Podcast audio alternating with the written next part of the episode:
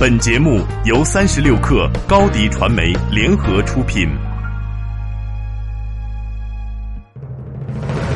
大家好，我是朱啸虎，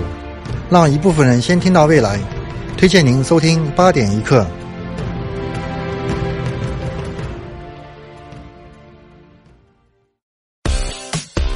嗨，你好，欢迎收听本期的八点一刻，我是金盛。今天我想跟你说七件互联网圈的新鲜事儿。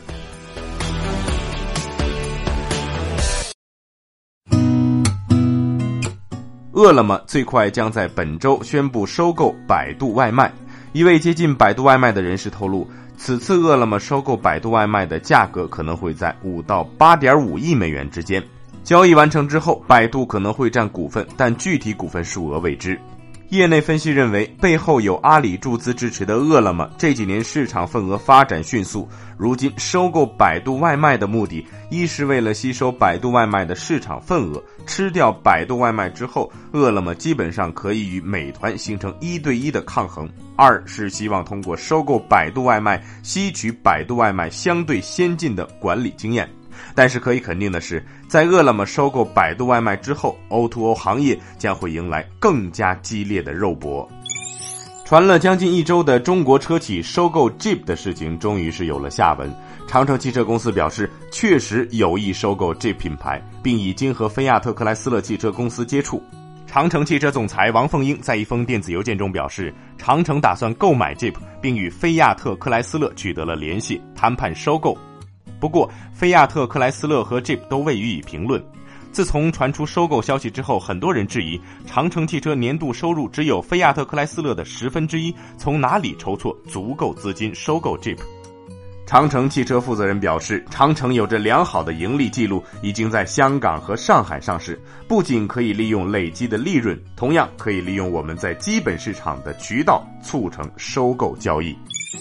根据福布斯的实时富豪榜单，目前马云身家三百七十四亿美元，而作为中国互联网界另一位亿万富翁的腾讯主席马化腾排名降至第二位，资产价值三百六十七亿美元。近年来呢，两人轮流坐庄亚洲首富。目前，马云在全球富豪排行榜上名列第十八位，在亚洲排名第一位；马化腾则列全球富豪榜第十九位，在亚洲排名第二。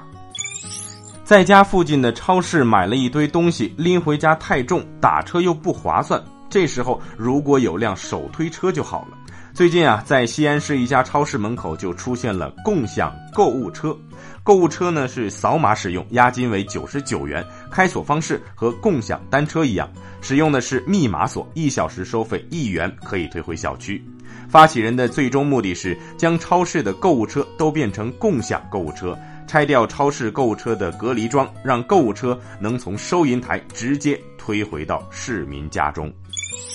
美国多地在当地时间八月二十一号迎来了罕见的日全食天文现象，这是时隔九十九年来首次有日全食带横穿美国本土。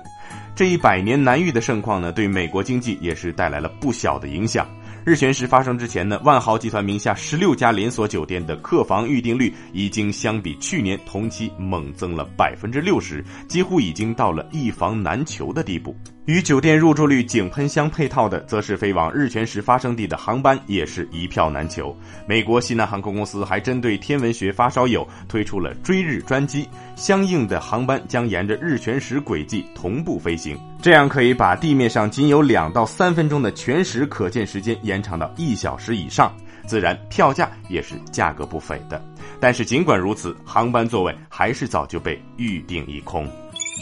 马斯克最近接受了 Twitter 网友对 Model 3提出的一系列要求，其中包括大雨来临前自动关闭天窗、驾驶员的简易入门退出功能。除此之外呢，马斯克又爆出了一项新功能，利用共享网络在云端保存驾驶员信息。它可以根据司机分享的数据调整座位、测试镜、方向盘设置等等。这一功能呢，也将扩展到乘客，并实施一种称为特斯拉网络的自主驾驶共享车队，可以对我们拥有汽车的方式进行彻底的改变。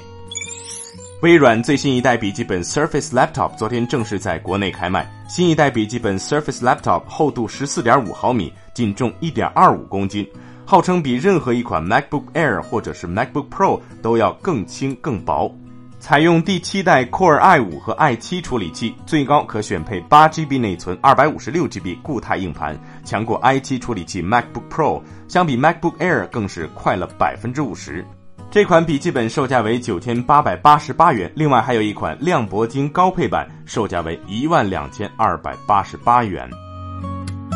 大家好，我是三十六氪媒体公司助理总裁张卓，三十六氪专心做有价值的商业媒体。看商业头条资讯就看三十六氪，我们三十六氪新版 APP 已经全新上线，欢迎大家下载体验。